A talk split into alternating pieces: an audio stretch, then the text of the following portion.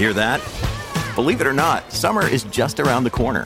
Luckily, Armor All, America's most trusted auto appearance brand, has what your car needs to get that perfect summer shine. Plus, now through May 31st, we'll give you $5 for every 20 you spend on Armor All products. That means car wash pods, protectant, tire shine, you name it. Find out how to get your $5 rebate at armorall.com. Armor All, less work, more clean. Terms apply. Big stories, big guests, the big picture. Afternoons with Rob Breckenridge. Weekdays 1230 to 3, 770 CHQR. Welcome to the podcast. I'm Rob Breckenridge. On today's episode, concern about foreign influence in Canada's upcoming election. But who's behind it? What do they want to achieve? And how do we stop it? A look at how natural gas can help reduce global emissions and why some environmental groups have it very wrong on this question. Also, as Calgary gets set to introduce an e scooter sharing program, other cities are having second thoughts. What are the red flags to watch for? Plus, the latest on Boeing's legal woes stemming from the MAX 8 fiasco. We're still several months away from the fall federal election, but already there is concern from Canada's intelligence community that there have been attempts by foreign actors to directly influence the upcoming federal election campaign. There's a piece today from Toronto Star and BuzzFeed News uh, looking at the extent of this, or at least the extent to which Canada's intelligence community is sounding the alarm about this says the Communications Security Establishment, CSE, the country's cyber defense agency, has briefed senior political staff of one federal party about covert and overt attempts to influence the October 21st federal election. So, in terms of who might be responsible, in terms of what they might be up to, there are some big questions here. Joining us uh, to talk more about all of this, very pleased to welcome back to the program uh, Stephanie Carvin, Assistant Professor of International Relations at the Norman Paterson School of International Affairs at Carleton University. Professor Carvin, great to have you with us here. Welcome to the program. Hey, thanks for having me on. Well, and I guess, you know, two of the big questions that leap out from this investigation is, well, who's behind this and, and what specifically are they doing? Do, do we have any idea yet? Well, officially, no. Um, you know, I think there's uh, been a lot of, of, you know, reasonable conclusions that there's a certain number of actors in this space. Um, we have seen actual government documents which say, you know, Russia has been responsible for um, hacking and, and, foreign influence operations, but they don't, um, you know, in this particular case, they haven't said who. And there, there is actually a, a, range of actors. I mean, we can easily point to probably Russia being behind some of these activities. Certainly, they've been active in the United States, and we've seen that time and time again, but they've also been active in other Western democracies as well. Um, I think there's increasing worry about China. China has a tra- more or less a traditional interest in hacking into political parties, and mostly because they're, I think they're just curious as to what the different political parties think about certain issues. So it's kind of more or less a traditional exercise. But I think there's also increasing concern about, you know, the level of Chinese state control over Chinese language media here in Canada, over some of the apps that are used, uh, such as WeChat. Um, uh, which again, you know, can be censored very easily by Beijing. So, is there a concern there? Probably. Mm-hmm. Um, but then we also have this other range of actors who are not as active, but are increasingly kind of wandering into this space. Um, Saudi Arabia last summer engaged in a large social media campaign when we had the dispute um, between Canada and Saudi Arabia. Uh, there's a lot of bots online, basically accusing Canada of being a terribly corrupt country where, you know, there's violence and all these kinds of things. Um, we've seen um, attributions publicly to countries like Iran and Venezuela, who have been accused of kind of starting up fake Facebook groups uh, that have been engaging in some bot related tweet activity against uh, certain Canadian interests. And then finally, there's been some accusations with regards to countries like India, who we know are unhappy with the Trudeau government. So, are would they be uh, involved in this um, these kinds of activities? It's, unclear yet to the extent, but those to me would be the most likely actors in this space. Well, and you know, I mean, the thing is, we've talked about this before. You've spoken a lot about this before. I mean, we, we shouldn't be surprised by any of this, should we? And in fact, um, the Communication Security Establishment told us earlier this year that they assessed with 80% and above confidence. So in, mm-hmm. in the intelligence game, that's pretty much a bullseye. Um, that they expected to see clandestine foreign influence campaigns in the federal election. And here we are that we, we find out that, you know, our national security services are probably detecting and advising on these various threats. Um, and they're working with political parties to make sure that they don't end up like the Democratic National Committee, where they were hacked and they had their papers kind of strewn about over the internet. Well, is that a vulnerability? I mean, it's one thing to protect government institutions, but parties, political parties, are separate from that. Are, are the parties a little more vulnerable here, do you think? You know, I'm so glad you raised that because it's a little crazy that we now have, you know, we traditionally arrange our democracies in such a way that spies and political parties aren't supposed to mix. But the way the threat has actually turned and the nature of political parties these days as these kind of giant vacuum cleaners of information that they can kind of base their operations on.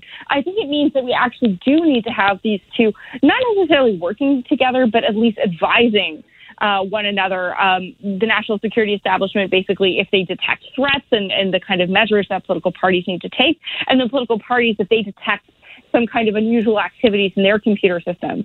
And, you know, to answer your question about the vulnerability of political parties, yes, they are extremely vulnerable. Uh, they are, I would actually argue they are probably the soft underbelly in our system. I think Elections Canada is probably very well protected. I think the government of Canada is probably very well protected. But political parties, they don't want to invest their hard earned fundraised dollars on cybersecurity issues. They want to put advertisements on sports programs and HGTV all the home renovation shows that I watch. Um, that's what they want to spend their money on, not on cybersecurity. And so the the problem is that they're not using secure services. They're not.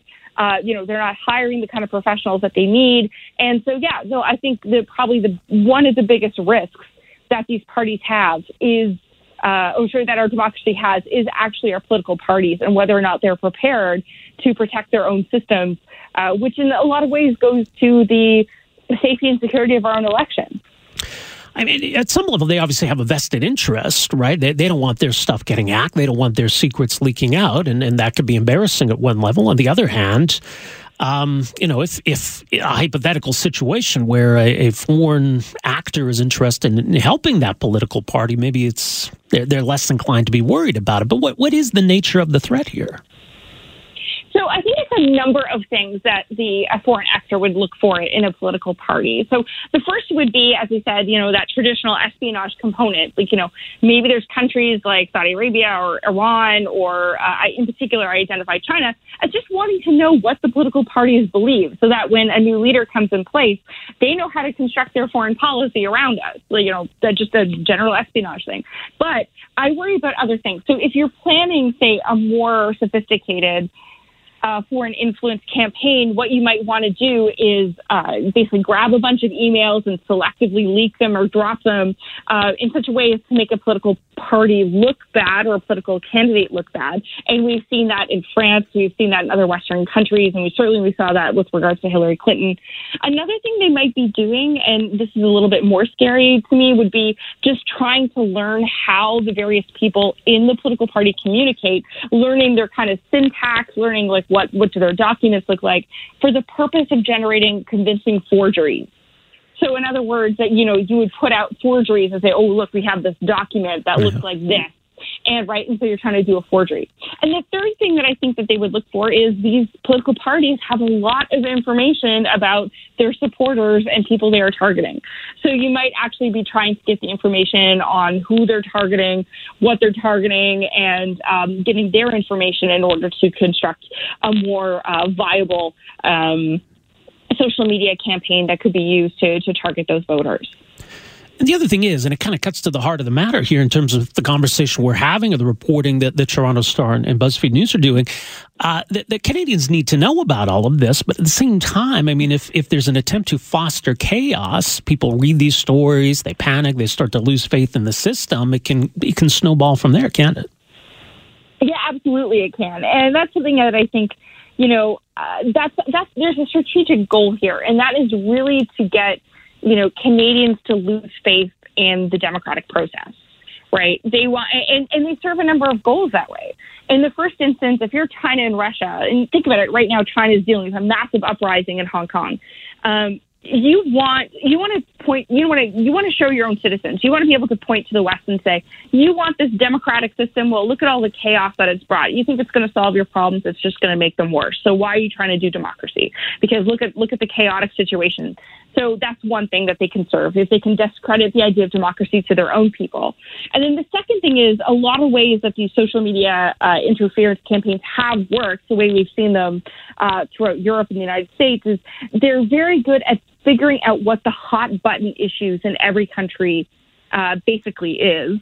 And um, if they if they're able to do that, then they can you know kind of get us to be really angry at ourselves and pay less attention to what's going on inside our borders. So if we're busy fighting about, you know, climate change, oil pipelines, uh, immigration, uh, all those kinds of things about trusting government, then you know, we're not going to be paying attention to to what's going on outside. And again, they can kind of point to, oh, look at Canada, isn't it a big mess? Why would you ever want to be like Canada? So I think that's the, the two strategic goals that autocratic states generally have when they're targeting the West. It's not, you know, they're not. There is no Canadian Donald Trump. There's no one who's going to um, basically be a pro-Russia politician. There's kind of a consensus around that in Canada. Yeah. But what they can do is they can a try and make us and and their own people lose faith in the idea of democracy, and b make us so riled up and angry that it kind of paralyzes us. And you could even add to that the fact that if people don't believe in the legitimacy of the election, if they believe the system is rigged, then that also, you know, kind of creates a chaotic situation, which really kind of benefits these states as well. So, beyond the parties maybe doing a little bit more to protect themselves, protect their own interest and information, it, it, does it seem as though, by and large, that we are aware of this problem and that we're we're doing pretty much as much as we can to combat it? It is. I mean, look at the end of the day. Um, a lot of these hacking campaigns aren't particularly sophisticated. It just takes one election worker to click on an attachment and then they can get access to the system. So, you know, a lot of the things that you have to try and do is try to get these systems to do layered security, um, you know, making sure that not everyone has access to every single email that's sent in the party, um, to basically use, you know, basic things like two factor authentication. Are people using secure devices? Are the web forms that are being filled out, are those secure?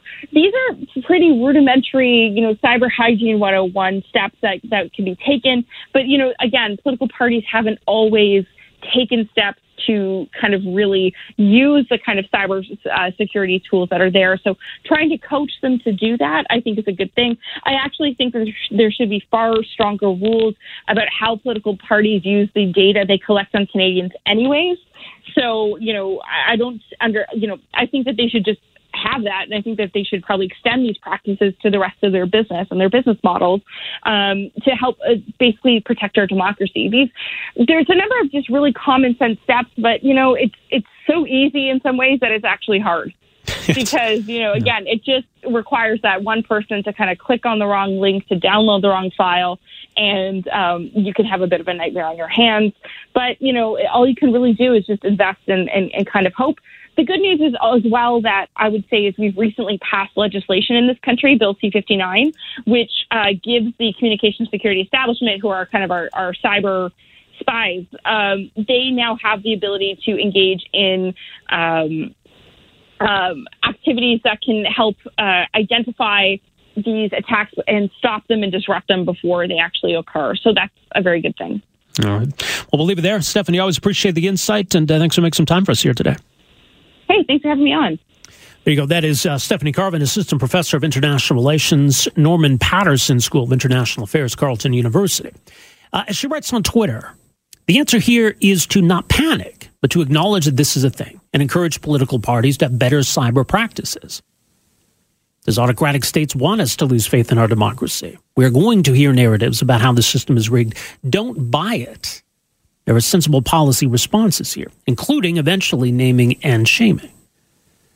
And I think the good news is, as she points out, that this isn't going to be a case of some foreign actor trying to influence the election one way or the other. When it comes to China, when it comes to Russia, there aren't any, really any meaningful differences between the liberals and conservatives. Certainly, I think you can fault the liberals for how they've dealt with these kinds of countries you can certainly criticize the liberals for how they've handled this whole China mess.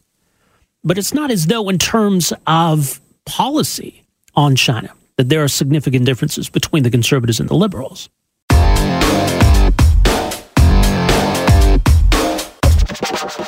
Well, Canada is poised, and, and hopefully we can see this through, but Canada is poised to be a global leader when it comes to natural gas, or LNG in particular. Uh, there's this massive project that's uh, been given the green light in BC, LNG Canada, uh, which would allow this country to export large amounts of LNG abroad, in particular to Asia.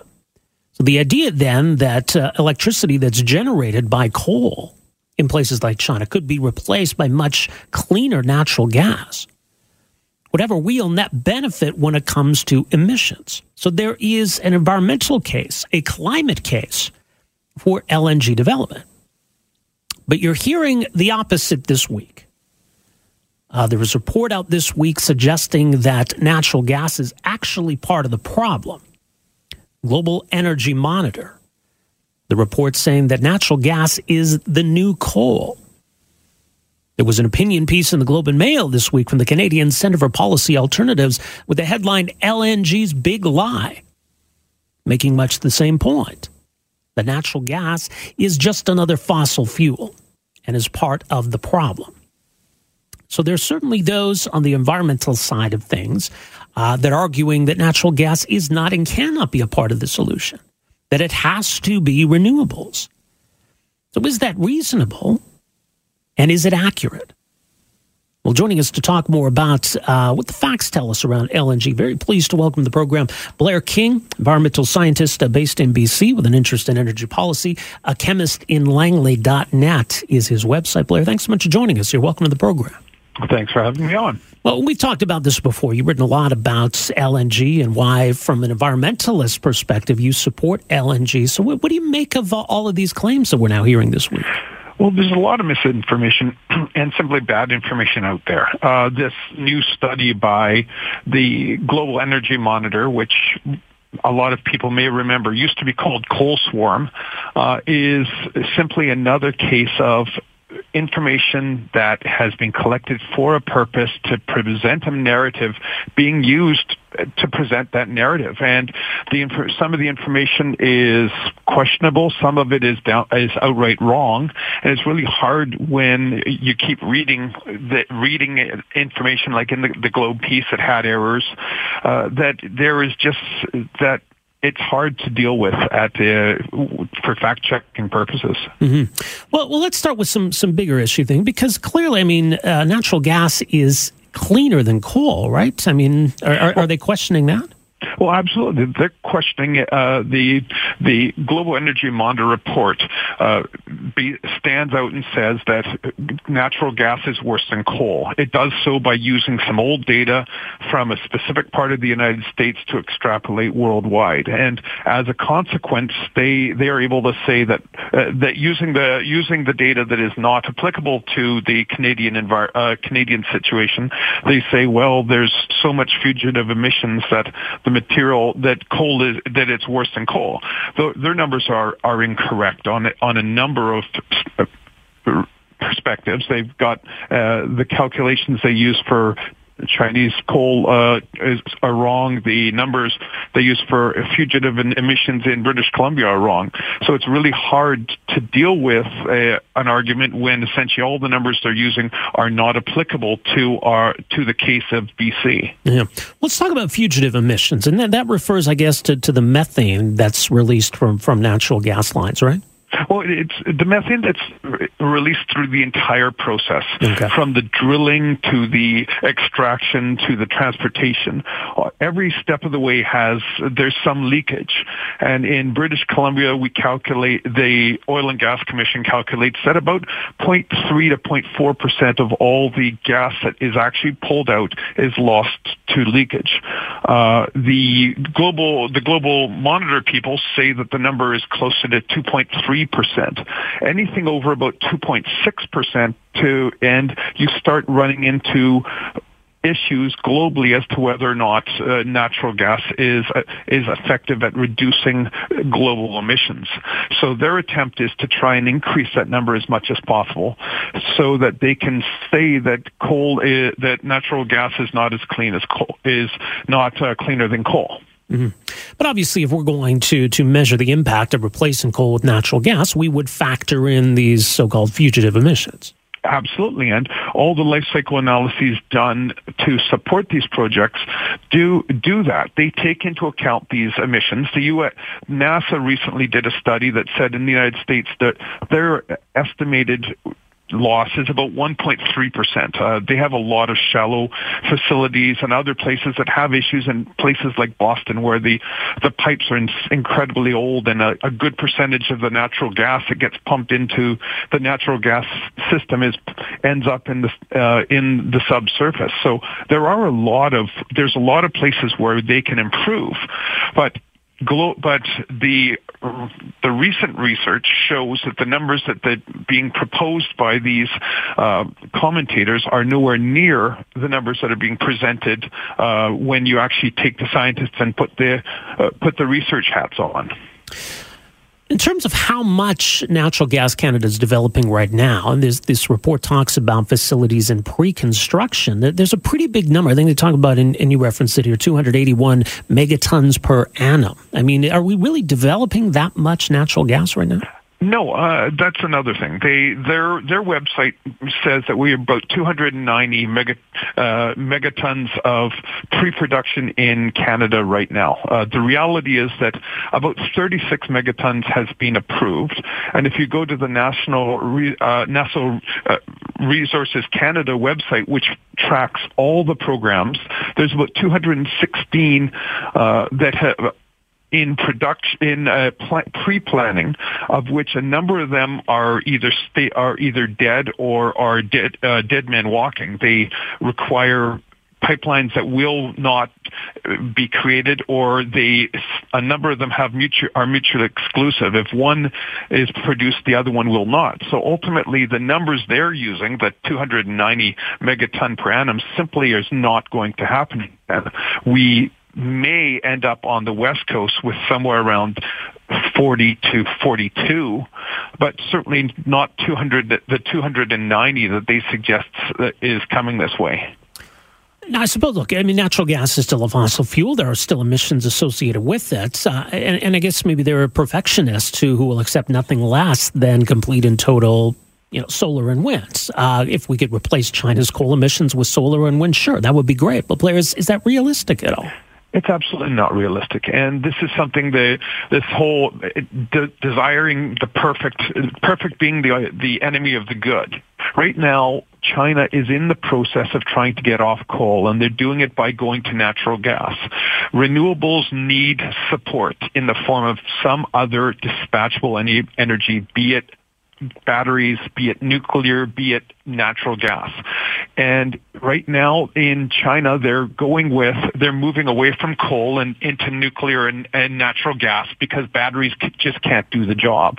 And so if our, if the demand is that the, the Chinese go without, that's simply not going to happen. So the choice is fix the problem that we see in the world today or imagine some imaginary world where the problem doesn't exist. And right now, the activists imagine a world where China says we're going to let our people freeze in the winter because we, because we, we don't want to emit carbon. And, and unfortunately, that's not how the Chinese think. Yeah. They, much like the Canadian government, they, they don't want their people to freeze in the dark.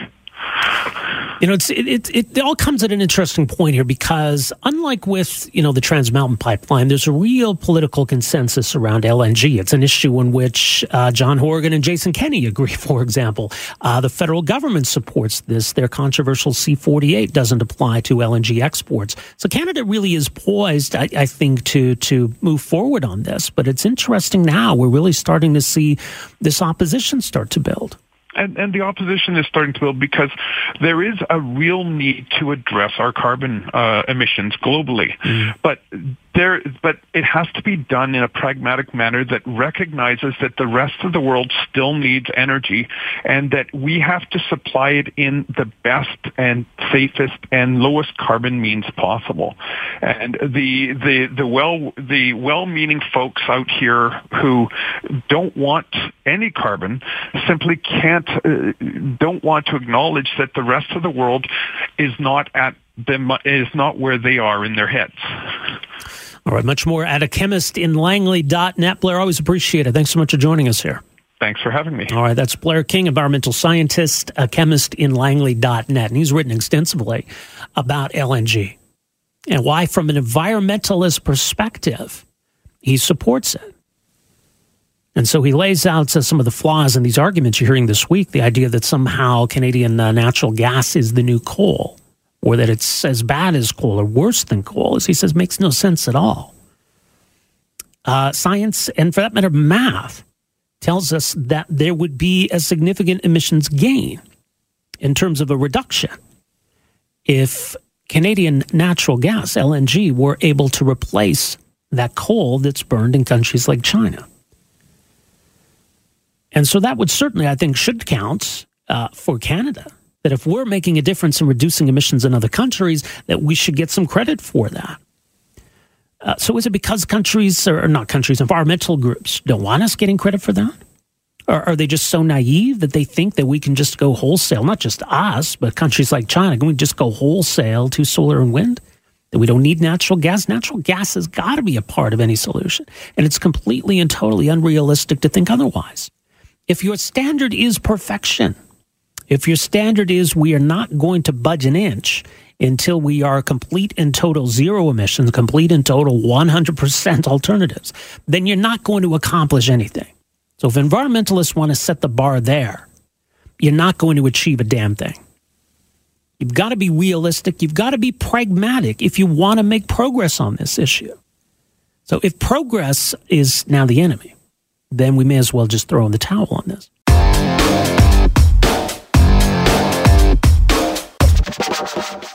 All right, e scooters. In fact, the news release uh, from the city just uh, moments ago, Calgarians can expect to see shared electric scooters on the streets as early as this week, thanks to the launch of the Shared Electric Scooter Pilot. So, this will be a 16 month pilot project.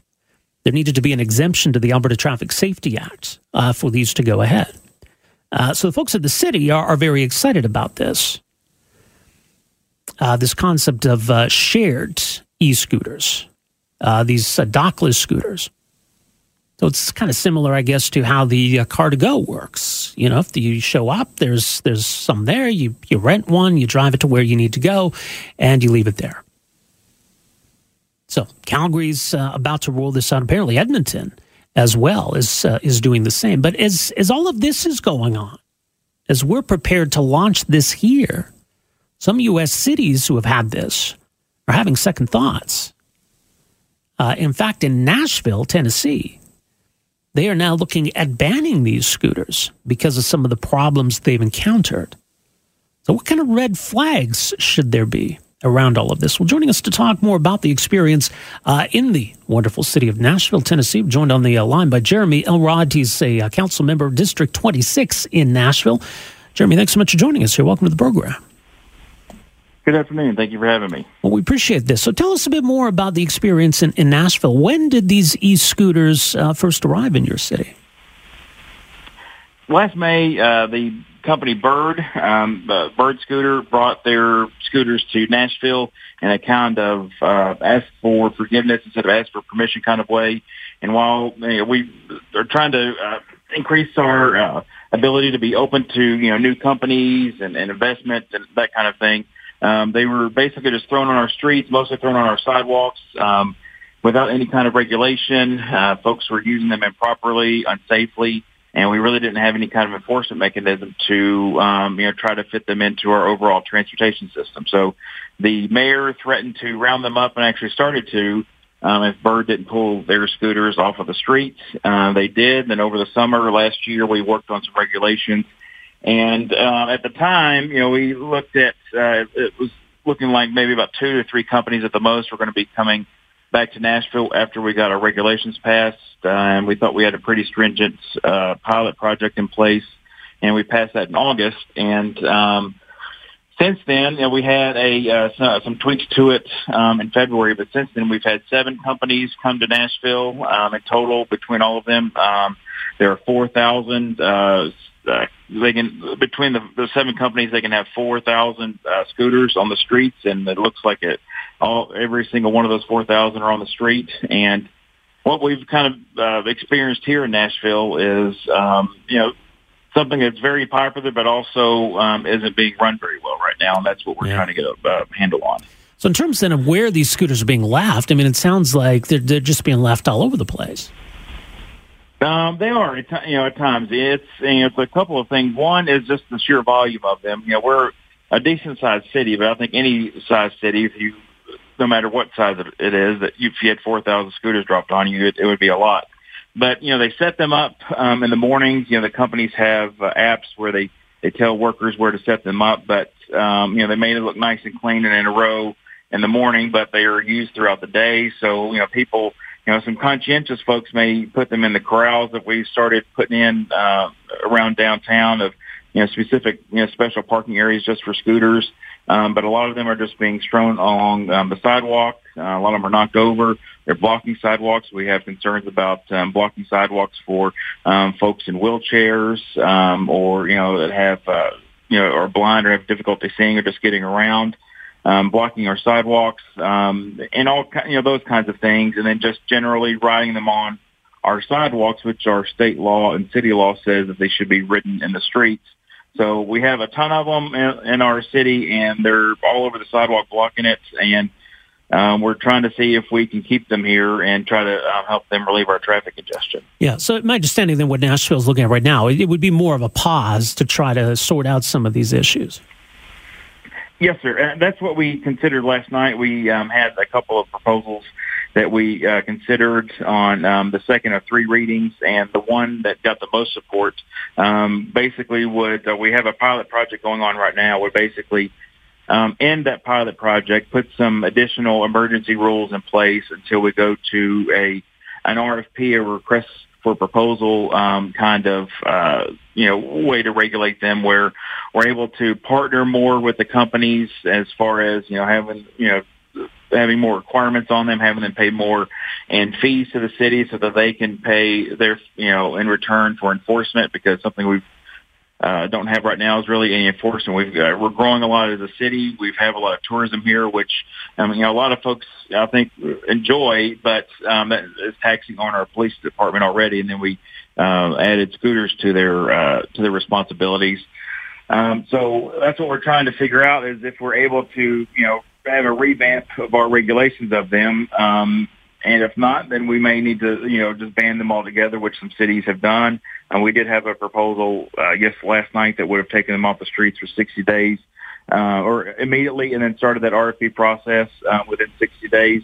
Um, and there was even a, actually a third proposal that would completely ban them, and um, that event's forward. But we're gonna we're holding that um, until uh, the end of August um, to try to see you know how these, some of these emergency rules change and how the RFP process goes along, um, because there were people are, are some people are using them instead of taking a car, which lets less cars on the street, which we think is a good thing. But we're not sure. We're trying to balance that against the um, you know all the other safety issues and blocking the sidewalks um, and that kind of thing. Whether or not you know that cost benefit is worth it. Do you think there needs to be a cap? I mean, you, you know, you talk about just the sheer numbers. Uh, is, is that something you think needs to be looked at? That you just you limit it to a certain number of these? I think uh, I think for any city that would be looking to get into them, um, certainly needs to um, you know, really need to figure out what do they want these scooters to to be used for, or you know, what kind of policy idea or policy um, you, that you're wanting. Uh, what's the drive for for uh, having them in your city? Mm-hmm. Um, and but I think no matter what, if you do, I think it's better to start out with fewer than more. And um, just so that the city can adapt to them, you know, people riding them, there, and because they're brand new, people are going to want to try them and and you know ride them you know recklessly um, at times. Um, but also, I think um, it's something we experienced here in Nashville is our um, city government um, wasn't as able to be actively involved in managing the program as far as you know, trying to work with businesses or our bus service um, or our public works department and trying to, you know, try to keep them off the sidewalks, try to have, you know, areas for, you know, special parking for scooters or areas where, you know, they electronically, you know, through their cellular connection, turn them off so they don't go into certain, you know, uh, densely uh, pedestrian areas um, because that's I think really what we one of the key things we were missing here was enforcement and, and more of a partnership with the city. So I think it's better to it, what we've learned is it's better to gradually grow that, and so I think you do have to limit the numbers.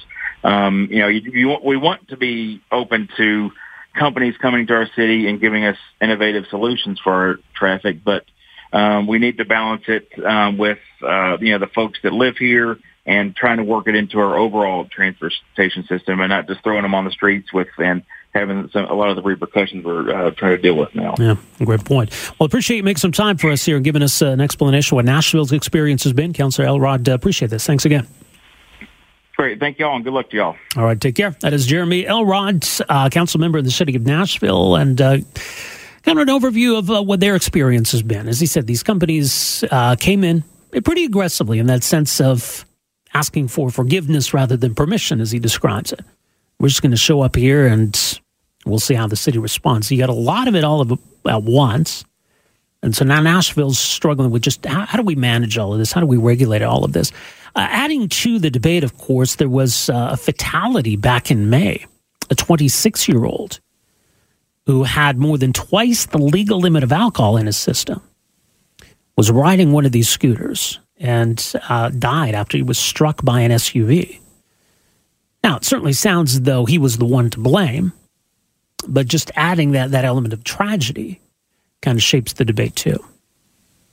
Now, I got a text from someone who says, Rob, these scooters are awesome. Rode them down in Denver with a bunch of buddies at a stag. Great way to get around. They do 18 miles an hour. If people are misusing them, give them tickets. You also had to take a picture uh, when you left them. So that's the other thing. I mean, if people are taking them out of these dockless systems, where they're just dropping them wherever, do you need to have other docking stations where people can drop them off? So this is what the city's news release says. It says similar to the popular bike share pilot that launched last fall, which has seen more than 100,000 trips today, Calgary's pilot will operate on a dockless system, meaning scooters will not be required to return to a kiosk or a docking system. So what does that mean? Where are they going to get left? So that could be an issue potentially. Also points out that you have to be 18 and older to ride these. Helmets are encouraged but not required. And the maximum riding speed is 20 kilometers per hour. Riders are reminded that it is illegal to operate shared electric scooters under the influence of drugs or alcohol. They have more details on the city's website, calgary.ca slash scooter share.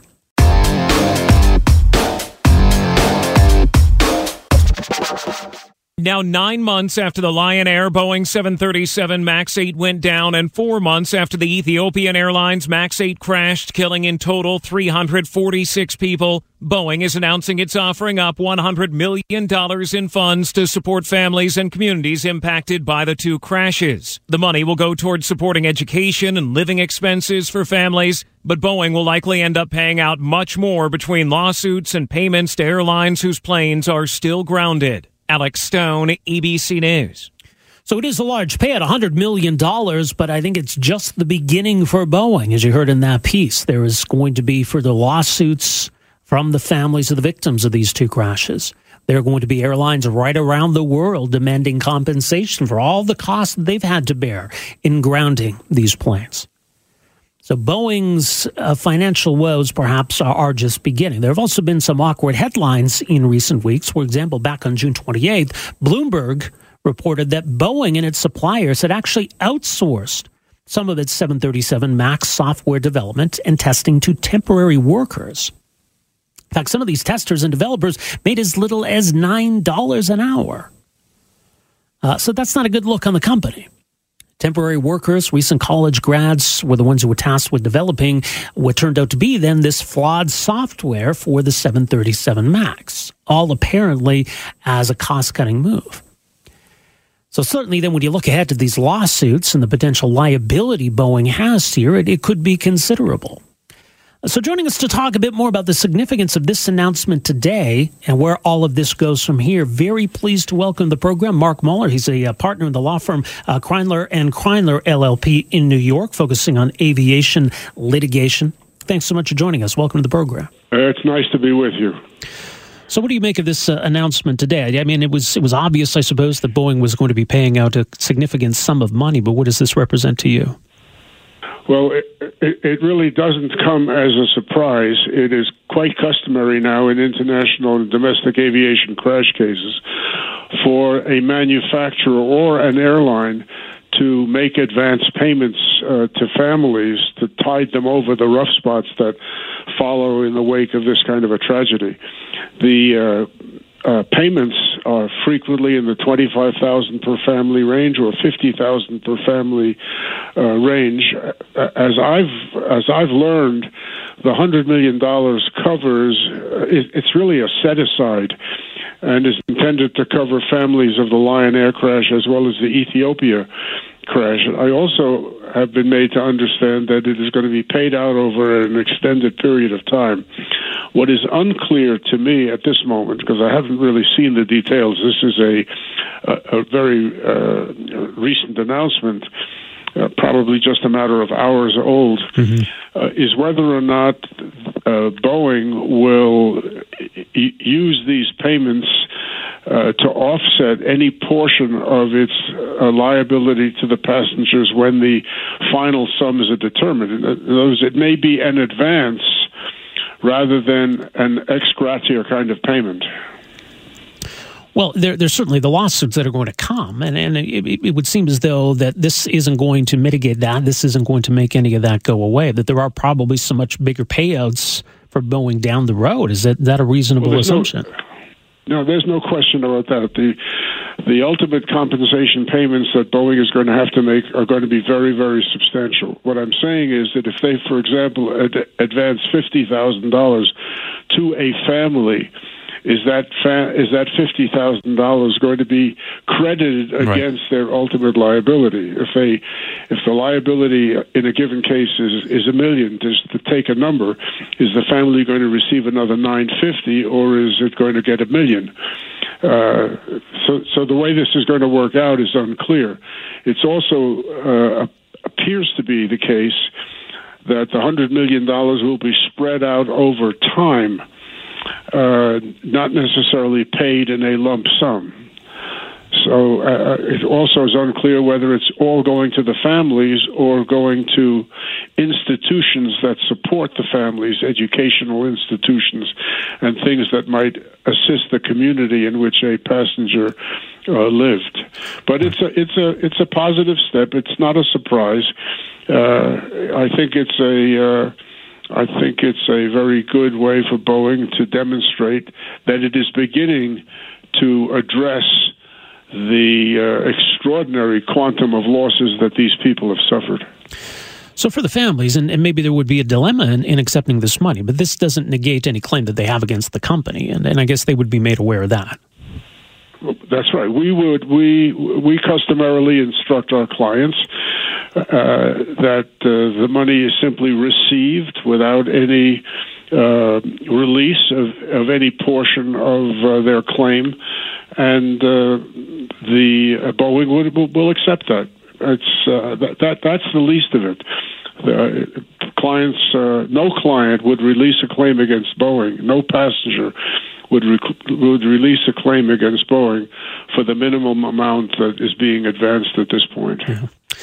Well, in terms of where things stand on that front, I mean, Boeing's in this situation where you know they're trying to fix these problems with these planes, trying to get these planes back in the air. Obviously, at the same time, you know they're they're certainly cognizant of uh, the losses that are mounting for for airlines uh, in terms of their own losses, in terms then of acknowledging who's responsible for all of this.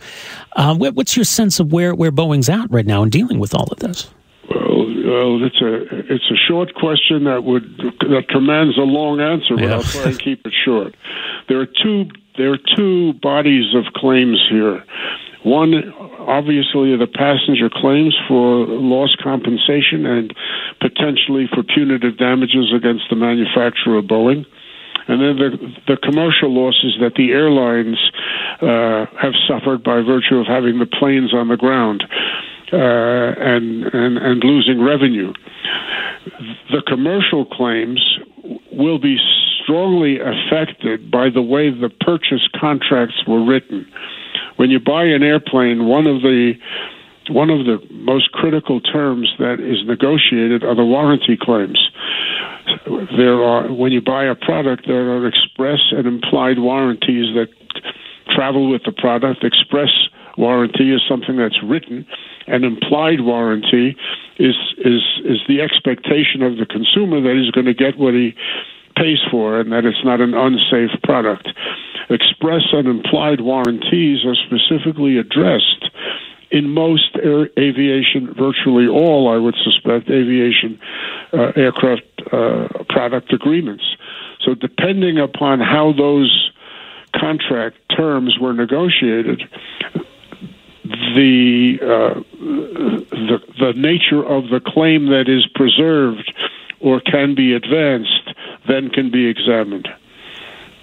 Uh, and, and and I would I would probably when I see more of this take the position in some cases that even if there is an express or implied warranty waiver in a, a contract, that if a contract was induced through fraud, if if Boeing had information that the consumer, that the customer sh- uh, would have uh, wanted to know about and relied upon in deciding not to take this airplane, the fraud may vitiate a waiver of express or implied warranties.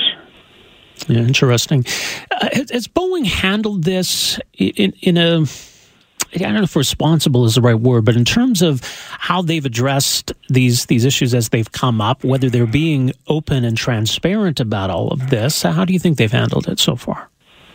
Uh, well, I, I think they've done a pretty good job. I, I, I think, uh, aside from the fact that initially there were denials, there's nothing wrong with the airplane, the MCAS right. worked, etc.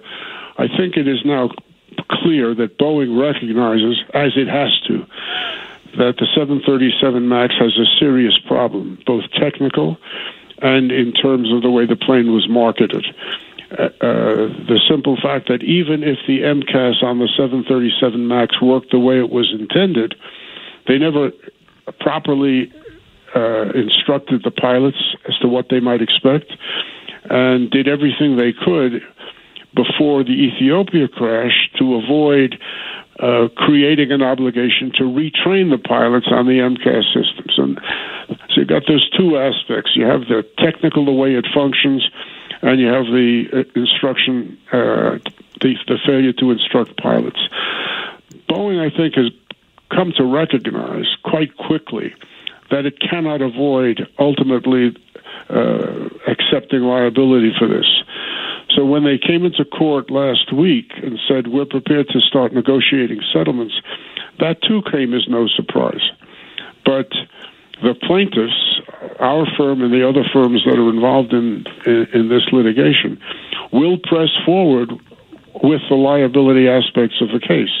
With the, the, the, the clients that we represent demand two things accountability and compensation and to uh, compensation includes uh, compensatory damages, the immediate loss to families, uh, both economic and uh, the societal losses uh, that a family suffers, the loss of mutual benefits inherent in family relationships. You know, what is a good mother? What is a good father? What is a good sister, good brother, good grandparent worth? In in, in the in the crass ter- in crass terms, and uh, uh, you know those. Then you have punitive damages potential. Now, there's a whole body of law uh, which is terribly unclear right now as to whether punitive damages are recoverable as a matter of fact, and and there's even some issue as to whether it's recoverable as a matter of law. We think it is. Yeah. So in order to in order to uh, make sure that this doesn't happen again, punitive damages of sort, and it shouldn't have happened in the first place. Right. Well, the story's a long way from over. We'll leave it there for now. More at uh, Kreindler.com. That's K R E I N D L E R. Uh, Marc, appreciate the insight. Uh, thanks so much for making some time for us here today. Okay, thank you very much. That's uh, Marc Moller, partner in the law firm Kreindler and Kreindler LLP in New York, an aviation litigation expert. Thanks for downloading and listening to the podcast. Don't forget to subscribe, rate, and review for free at Apple Podcasts, Google Play, or wherever you find your podcast. You can also find me on Twitter at Rob Breckenridge, and you can email me, rob at 770chqr.com. Talk to you next time. Afternoons with Rob Breckenridge, starting at 1230 on News Talk 770 Calgary.